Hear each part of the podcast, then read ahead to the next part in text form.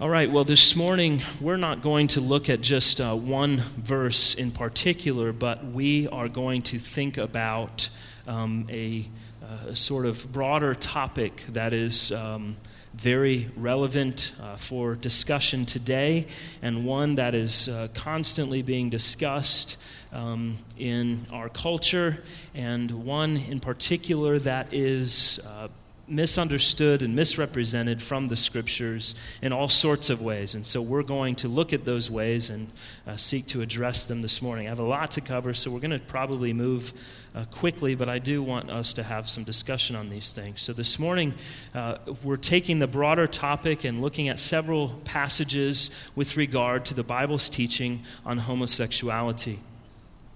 And uh, we're going to put up a graphic here. I know you probably can't read all of that, but you've probably seen this before.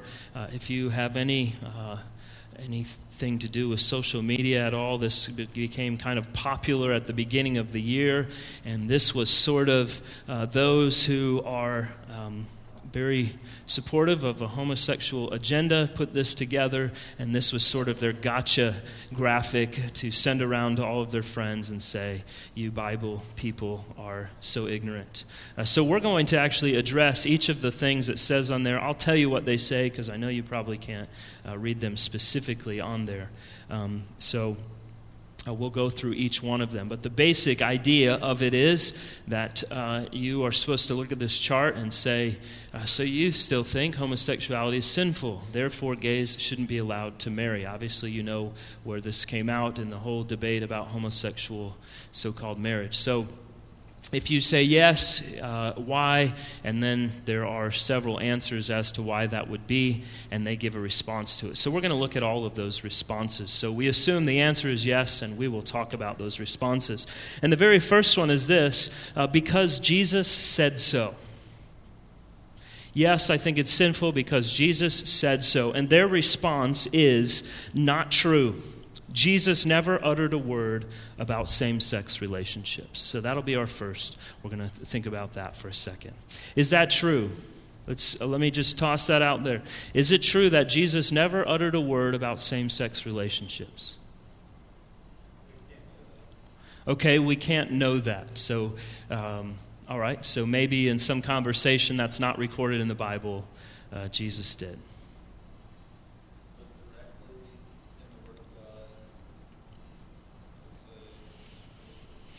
Directly in the Word of God, it is true. Okay? Any other thoughts?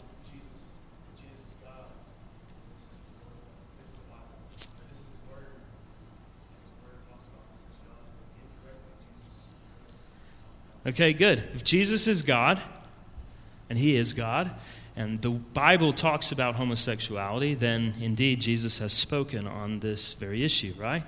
Uh, good. We're going to chat about that in just a minute. Tris? Yeah. Sure. Jesus is the Word Himself, right? Good. Sam. He just, he just talked about marriage. Okay.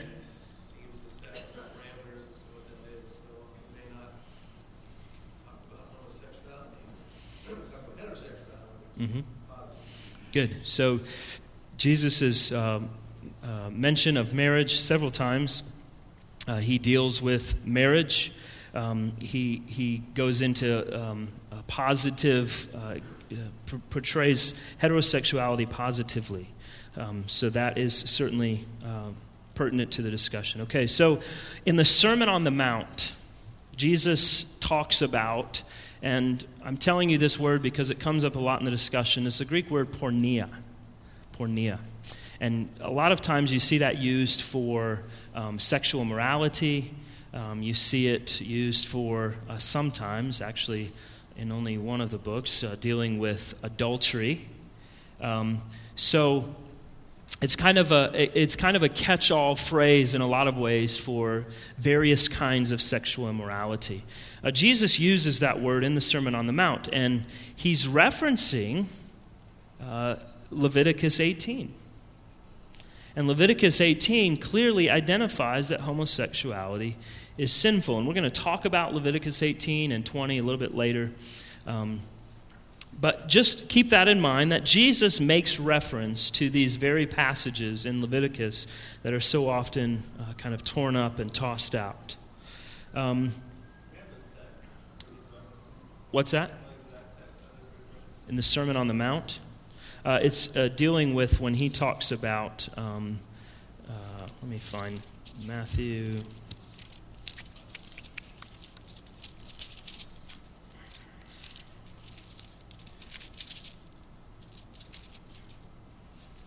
Matthew 5, and uh, this is uh, 27 and following, where he's dealing with, um, you know, the lust of the eye and versus the heart and all these things that you should not look on a woman with lust in your, your heart, um, or you've committed, or with lust, or you've committed adultery in your heart.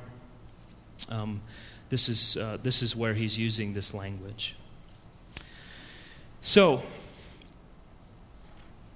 if this is not what Jesus is doing, if Jesus isn't making a passing reference to Leviticus 18 here, then we have a problem because Leviticus 18 is also dealing with things, uh, and just forewarning, we'll uh, talk about things that aren't always comfortable um, today because the Bible does. Um, but it deals with things like bestiality and incest.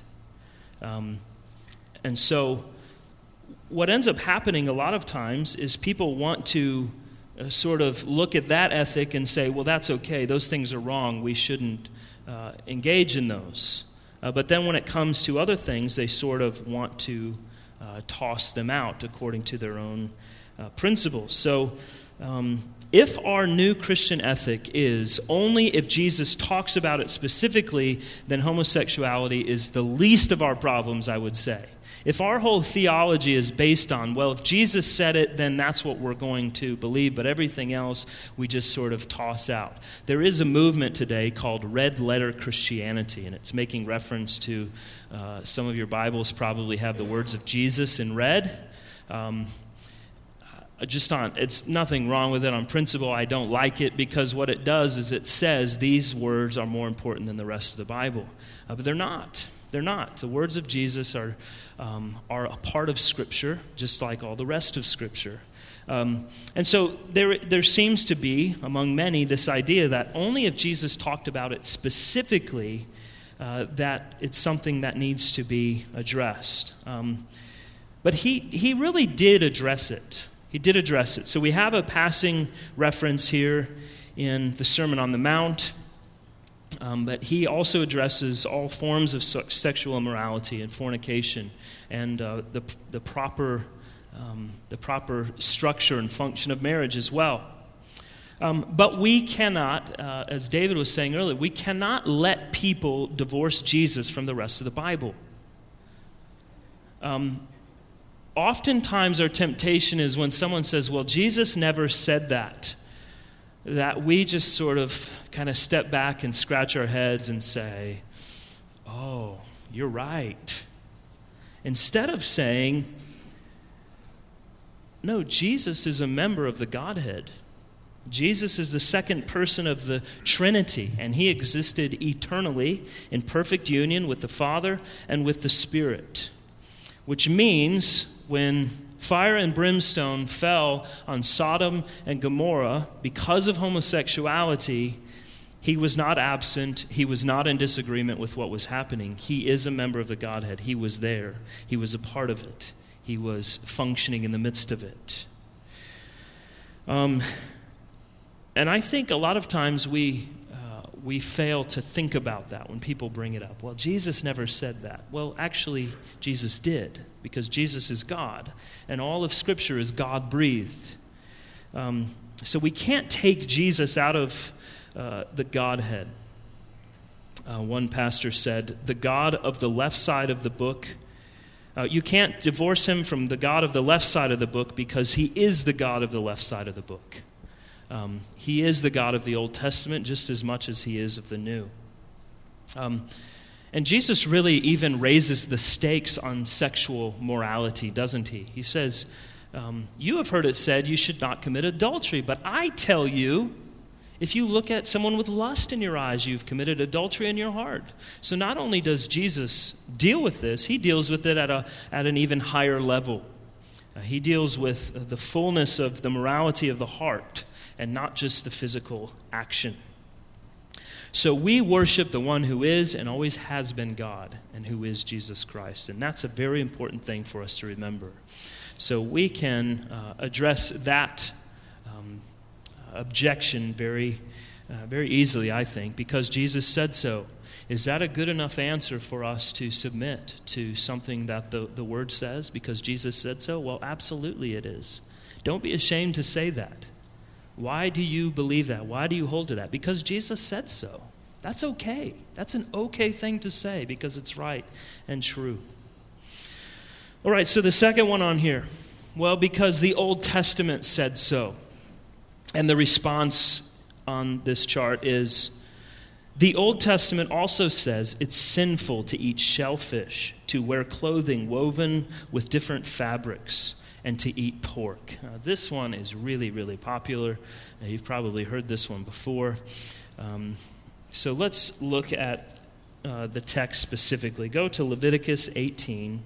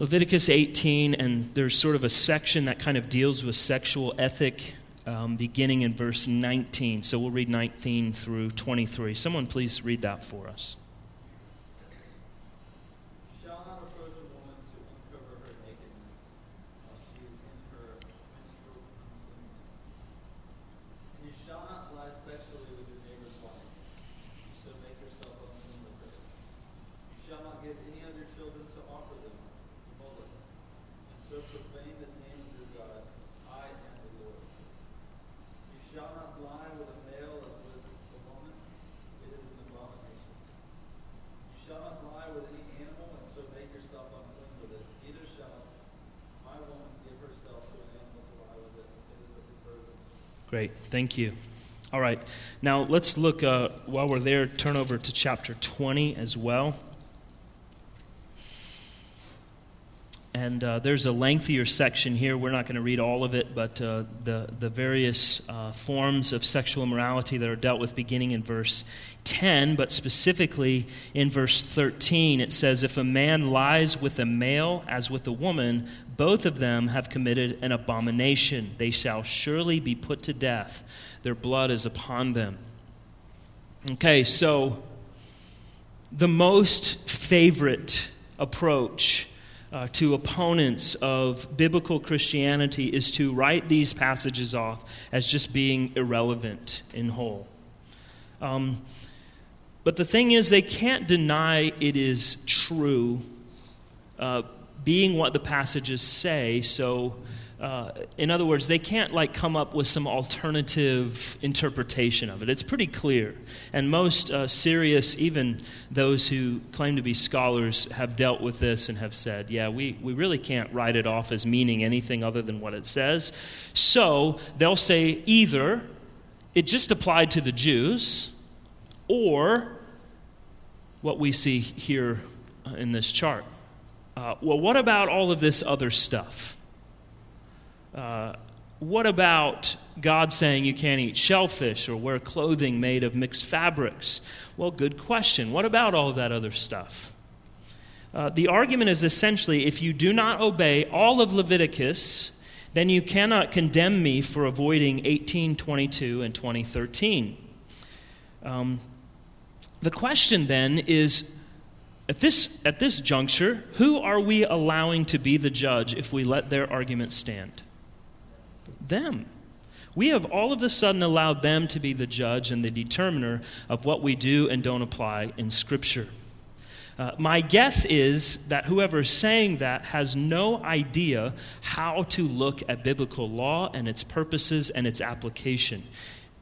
In the days that it was applied fully to the Israelites and how we look at it today as Christians. This is why we've spent a lot of time over the years dealing with the law and how we understand it and what its usefulness is, uh, because these sorts of things come up. And if you're not if you're not skilled in understanding the law and, and how we make divisions of the law, um, then in this kind of discussion, you are going to be very confused, and uh, we can leave others in confusion. So, in their judgment over God's word, they are adept at uh, claiming what is obligatory, when it is relevant, uh, when it should be applicable. Uh, since they've confined the entire book of Leviticus to an irrelevant, non binding status, it can be disregarded in the present day in their minds. Um, so, what do they do? They want to refer very quickly to the dietary laws of Leviticus and say, well, you don't keep those. Um, those aren't practiced by Christians today, so obviously you don't even believe, you're just picking and choosing what you want. Um, but I want to say that because we don't follow dietary laws does not justify disregarding God's word with regard to homosexuality in Leviticus specifically. We have to ask why do we not observe dietary laws? That's the question. Why do Christians not observe the dietary laws of Leviticus? That's very simple. Because God Himself, in Jesus Christ, in His own word, has repealed the dietary laws. And we know this from God's word. It's not our own preferences, it's God Himself speaking in the scriptures. The restrictions on eating shellfish, rock badger, uh, pork, thank God, uh, he has uh, rejected all of this and said it is no longer binding because Jesus has removed it. All of these restrictions are gone. And Jeff killed a pig this week, and so I know he's very excited uh, that this is no longer a binding uh, law on us. Mark 7 19, Jesus declares all food clean. And again, in Acts, when uh, Peter has a vision and the sheet falls down and all the animals come rushing toward him, uh, I think it's probably that herd of pigs Jesus cast into the, uh, the sea. It's now coming back to him. it's a joke.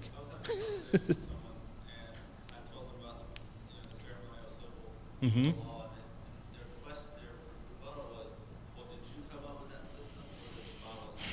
Yeah, so I would love to go into that right now. That is a very that's a whole like series of Sunday school classes on itself on the division of the law between civil, moral, ceremonial.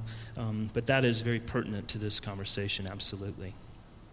Um, but on a very simple level, so dietary things, when they say, well, it says you can't eat shellfish. Well, Jesus said that I could, and that was particular to the Jews. Why was that particular to the Jews? What was going on? Why did Jesus, uh, excuse me, why did, um, why, why are these part of the Mosaic law or the Levitical law for the Jews? All of these various things. What was the point?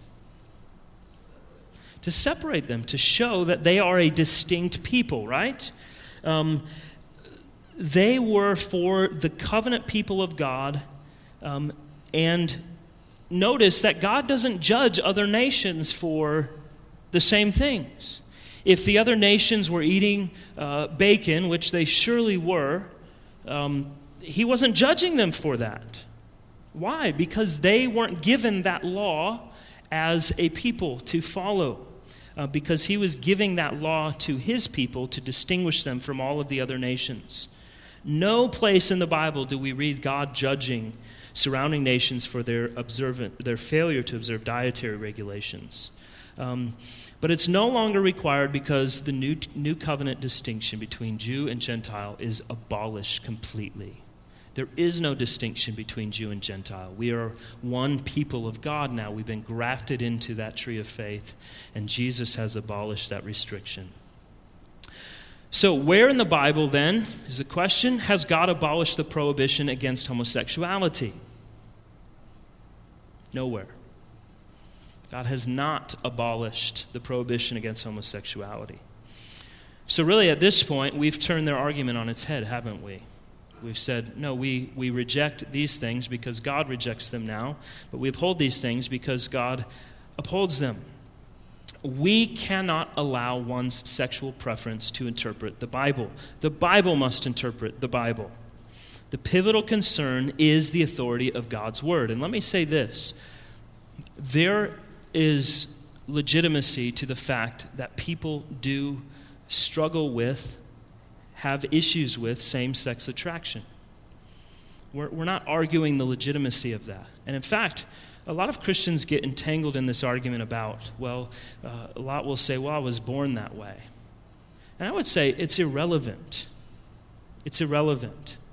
Uh, most men were born with a desire uh, to uh, commit sexual immorality with every attractive woman they see. Yeah, and murdering my neighbor when they make me angry. Um, these are our natural inclinations. And so the fact that someone is born with a natural desire uh, for the same sex is irrelevant. It's still, it's, we still look at it and say, well, this is sinful. My children have a natural desire to lie to me when they uh, want something and they try to cover it up, or they have a natural desire to throw a tantrum when I say no. I don't condone it. I don't say it's okay because, well, you were just born that way. Uh, that is, not, that is a, a, completely illegitimate argument. It doesn't work. Uh, but that doesn't mean that we don't um, show great compassion for those who have, um, uh, who truly struggle with this idea of same sex attraction. Um, there, in the last couple of years, there have been some very good books written on this. Uh, there's one man who is a Presbyterian pastor. Um, I think he's in Scotland or in England. Um, but he, uh, very early on, coming into the church, he admitted to his elders, This is something I've struggled with my whole life. And so he's written a book about this and said, um, it's a specific sin struggle that I have in my life. I've dealt with it um, throughout all of this. Um, I, and they've all determined he's not disqualified from ministry in any way because he's not uh, engaging in any sin. There's a difference between temptation and sin. We have to keep that clear in our minds. When the Bible's talking about homosexuality, it's talking about the acts of homosexuality, the actual uh, physical engagement of homosexual act. Um, it's talking about engaging in homosexual relationship. So, no more is someone who struggles with same sex attraction in any kind of a different sort of sin than someone who uh, continually fights other forms of temptation. Uh, heterosexuals fight the temptation of lust and all these sorts of things. So, those are important things to keep in mind uh, through the discussion. Now, in terms of law, we've dealt with dietary restrictions. We've said that God has not abolished any prohibitions against homosexuality. As for some of the other laws, they pertain specifically to the priesthood. And this is what Josh was referencing a bit earlier. We, uh, we would recognize there are certain laws that were ceremonial in their usage, they pertain specifically to the Levitical priesthood. Um, and there's, this, there's uh, specificity with regard to the purity and the worship of God's people. And so there were very specific things that had to be brought up. Um, uh, for example, uh, someone could not serve in the Levitical priesthood if they had some form of physical deformity. Just the same way, a sacrifice couldn't be made unless it was pure and spotless and unblemished. Um, the question then is do we still have the Levitical or the Aaronic priesthood? Does that exist today? No. Why? Why do these priesthoods not exist? Okay, because Jesus is uh, the priest. Jesus is uh, the one that all of these things were pointing to. The Levitical priesthood was a type of Christ to come. It was something that was sort of a, a signpost pointing to Jesus. Um, so the laws relating to the priesthood don't apply anymore because God has rendered the priesthood inoperable. Okay? Uh, this is very different than a person just throwing out the entirety of Leviticus because they don't see its relevance. But notice in that section we read in Leviticus 18, it also forbids ad- uh, adultery. You don't see them raising a big stink about that. Uh, in chapter 19 and verse 4, it forbids idolatry. We're not saying that's gone.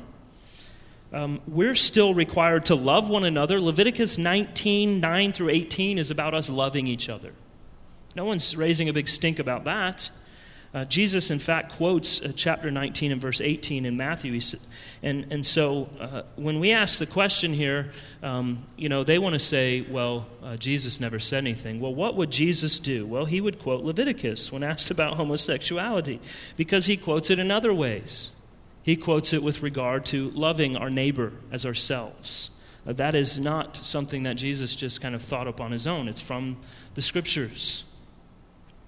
Um, so, if God has not strictly repealed his law, it still stands. And that's a really important thing in a lot of various aspects. But uh, we believe that very, very strongly. If God has not said this law no longer stands, then it still stands. Otherwise, we become kind of the arbitrary, you know, we're just going to base it on our own desires. Well, I don't really like that, so I don't want to do that, and therefore I'm not going to. Well, we don't have that option. The Lord doesn't leave that to us. Um, and this really is a problem for proponents of homosexual relationships because they have to deal with things, as we mentioned before, like bestiality and pedophilia. Nowhere outside of Leviticus are these things mentioned in the negative. But you'll be hard pressed to find someone who would say that bestiality and pedophilia are okay. Now, I will admit there is a group today who is our strong proponents of pedophilia. There's a group called NAMBLA, the North American Man Boy Love Association, and they have a very strong lobby in Washington, and they're seeking to lower the age of consent to 12 years old um, because they believe that men and young boys should have freedom to engage in sexual relationships with one another. Um, so we see the depravity of man in these things. But for the most part, when you're dealing with those who are going to oppose your biblical ethic, they're going to not have a problem with um, restrictions on bestiality and pedophilia. Uh, but this is the only place they're addressed. So, what are they going to do with that? Um, they can't have their cake and eat it too. We can't throw out some and keep others based on our own standards. Again, Scripture interprets Scripture not our sexual preference. So, the moral law, which applies to all men everywhere at all times, versus the ceremonial law, is really what's at, at, um, at uh, issue here. The ceremonial law separated Israel from other nations. And that includes things like clothing and food and seeds and cattle and the trimming of their hair and beards. Um, Israel was a distinct nation. Um, notice the Assyrians were never condemned for missing Passover. Never happened. Passover was only for those marked by circumcision, it was for the Jews. And so um, we have to understand these distinctions of law unless we get kind of tangled up in these uh, disputes that really um, can easily be dealt with. Any, before I press to the next one, any comments or questions on that one? Steve? Mm-hmm. Porneia, yeah. Yeah, absolutely. Yeah. And again, porneia is sort of this catch all, and we're, we'll deal with that again here in a minute that uh, people want to try and redefine that, but it's, it's got a very wide usage. Other questions? All right, the next uh, thing here, the third one over, because the New Testament says so. And their response the original language of the New Testament actually refers to male prostitution, molestation, promiscuity, not committed same sex relationships. Paul may have spoken against homosexuality, but he also said that women should be silent and never assume authority over a man. Shall modern day churches live by all of Paul's values? That's what it says. Um, so the answer is yes. Um, shall modern day churches live by all of Paul's values? Yes, rightly understood. That's, that's the response, rightly understood. But let's, let's consider some. So go to Romans chapter 1.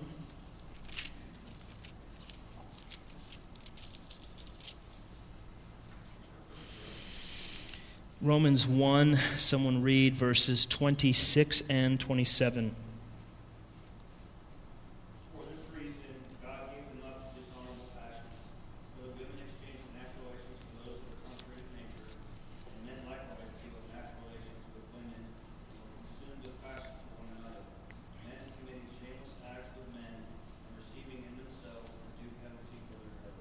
Great, thank you. Um, so let me ask this why, why does Paul say in Romans 1 the gospel is so vital? He's kind of laying this out for the rest of what he writes, but he's really presenting an argument for why the gospel, which he's going to present later in chapter 3, is so vital. Why is that?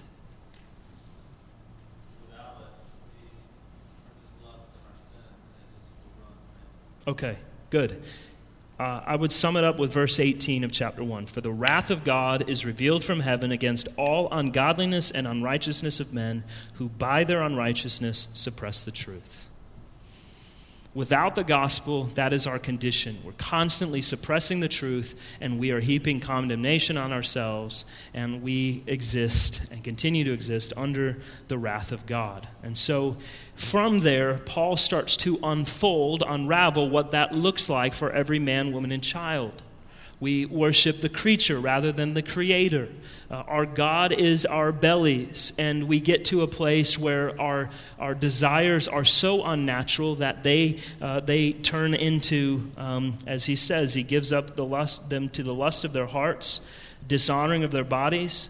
Um, and that's in verses 24 and 25. Um, dishonorable passions, women with other women, men with other men committing shameless acts and receiving in themselves a due penalty for their error. So we see all of this discussion ramping up to this very uh, clear um, example that Paul gives. In other words, he's saying when man is left to himself, he goes in all sorts of directions opposed to God's law. And let me give you a few examples of what those are. And he lays those out. And this is one very specific that he gives. So, Paul is speaking here of men with men and women with women. There is no mention of men with boys. There is no mention of men with prostitutes. There is no mention of sexual promiscuity. There is no mention of these things at all. What is very clearly mentioned in verses 26 and 27 is women exchanging uh, natural relations for those that are contrary to nature, men giving up natural relations with women, consumed with passions for one another. Okay, so the indication is very clear. It could not possibly mean what they're saying here. Well, the New Testament refers to male prostitution or molestation or promiscuity, not committed same sex relationships. Well, it seems very clear that when it says men gave up natural relations with women and were consumed by passions for one another, that he very clearly is saying that this is a homosexual act that he's condemning. Um, another place, let's look at 1 Corinthians uh, chapter 6. Uh, we're out of time here. 1 Corinthians 6, uh, verses 9 through 11. He says, Do you not know that the unrighteous will not inherit the kingdom of God? Do not be deceived. Neither the sexually immoral, nor idolaters, nor adulterers, nor men who practice homosexuality, nor thieves, nor the greedy, nor drunkards, nor revilers, nor swindlers will inherit the kingdom of God. Okay? Um, so, right in this list of things that Paul is mentioning, he deals with those who practice homosexuality. Now, let me ask you this where does Paul get this list of sins that he lays out here? Where does that come from? Leviticus 18, 19, and 20. Exactly. Uh, Paul is f- simply referencing the scriptures that we've, uh, we've looked at already. Um, this is the Levitical holiness code, and he uses it to develop his list. Now, something he does here, though, which is very important for us to remember, and I'll end here, and I guess we'll pick up on this one again next week so we can finish. I think it's very important for us to think through all of these. Verse 11, he says, And such were some of you, but you were washed, you were sanctified, you were justified in the name of the Lord Jesus Christ and by the Spirit of our God. And this is what I want us to remember as we talk about this issue those who are um, dealing with same sex attraction, who are locked into homosexuality, who practice these things, they are not without hope. He deals with those. He said, There are those among you who have in the past practiced homosexuality. Such were some of you, but you were washed and you were sanctified, you were justified in the name of the Lord Jesus Christ. You were this kind of person But Christ saved you, He redeemed you, He made you new. This really brings to light what Paul says in 2 Corinthians 5. If anyone is in Christ, he's a new creation. And that's the whole of us is a new creation. The old has passed away, and behold, the new has come. Uh, I think we have a tendency, because homosexuals have uh, worked so hard to identify themselves, not as human beings, but as homosexuals, that we have sort of adopted that into our minds to say that this is who this person is and what they're made up of, and this is uh, how we view them.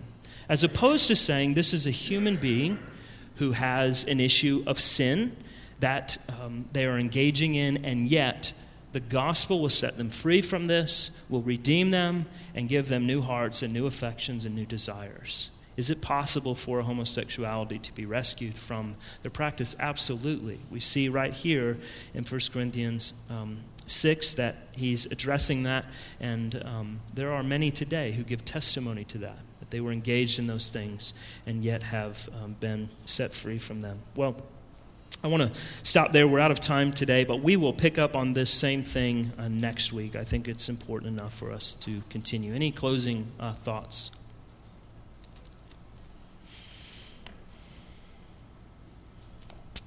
All right, well, let's pray. Father, thank you again for our time. Uh, we thank you, God, for the clarity of your word. Uh, sometimes we struggle to put all of the pieces together, uh, but Lord, you truly have not left us without answer.